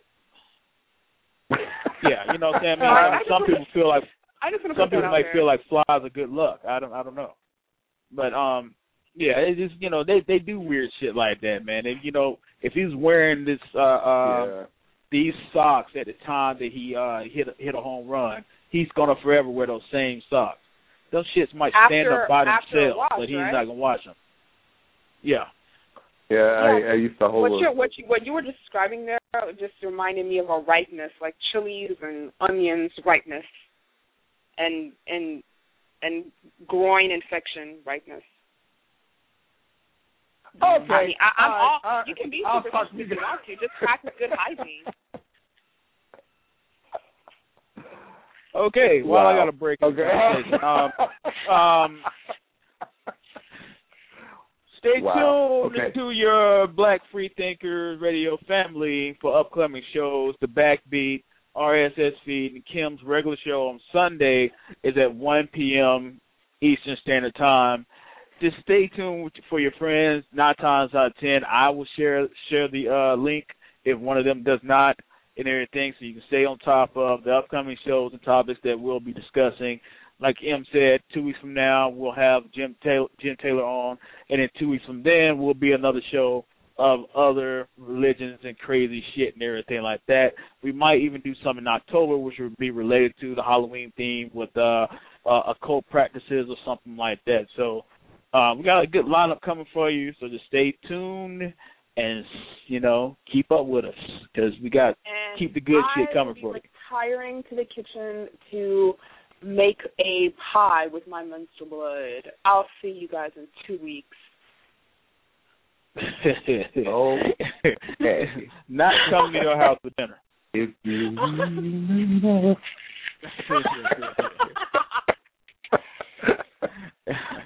okay, I'm out. Good day. Bye, guys. Right. Thank you for calling, Tim. Mario, always okay. a pleasure. You're welcome. all right. All right, all right. So we're down to the last five minutes of the show, and uh, we've already told you about everything that's coming up. So, like I said, just stay Enjoy tuned your to weekend, everybody's. Everyone. Yeah, stay tuned to everybody that's coming up and everything. And so we're gonna go ahead and end it here. There will be a part three. So just stay up with us so we can keep this good shit coming to you. All right. Y'all be sweet and be safe. We're out. Good night, everyone.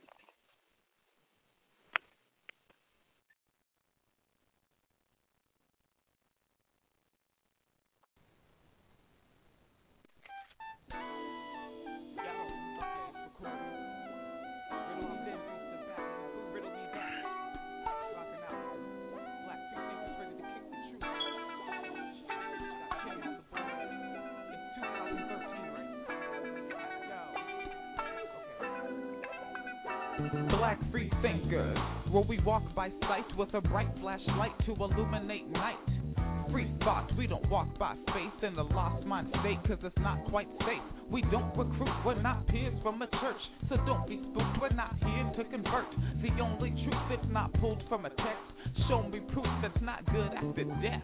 This is the challenge to think for yourself, bring it out of the bottle and speak what you felt. 310-982-4273 to get through. A venue for community and this is the zone. If you'd like to speak with Kim, then pick up the phone. 310-982-4273 to get through. The next tree branch is Rainer, and it's best you listen to. Reason, science, and skepticism. It's loaded with straight facts, inspiring and dope. She can make Bill Nye retire his lab coat. Humans are hilarious, and every other Friday, I'd like to hear commentary on culture, people. So I hit up Super Mario and bring in Emmeline to discuss why we're capable of ultra evil. It's normal for. Now look, I'm number one, the boss. I give the orders.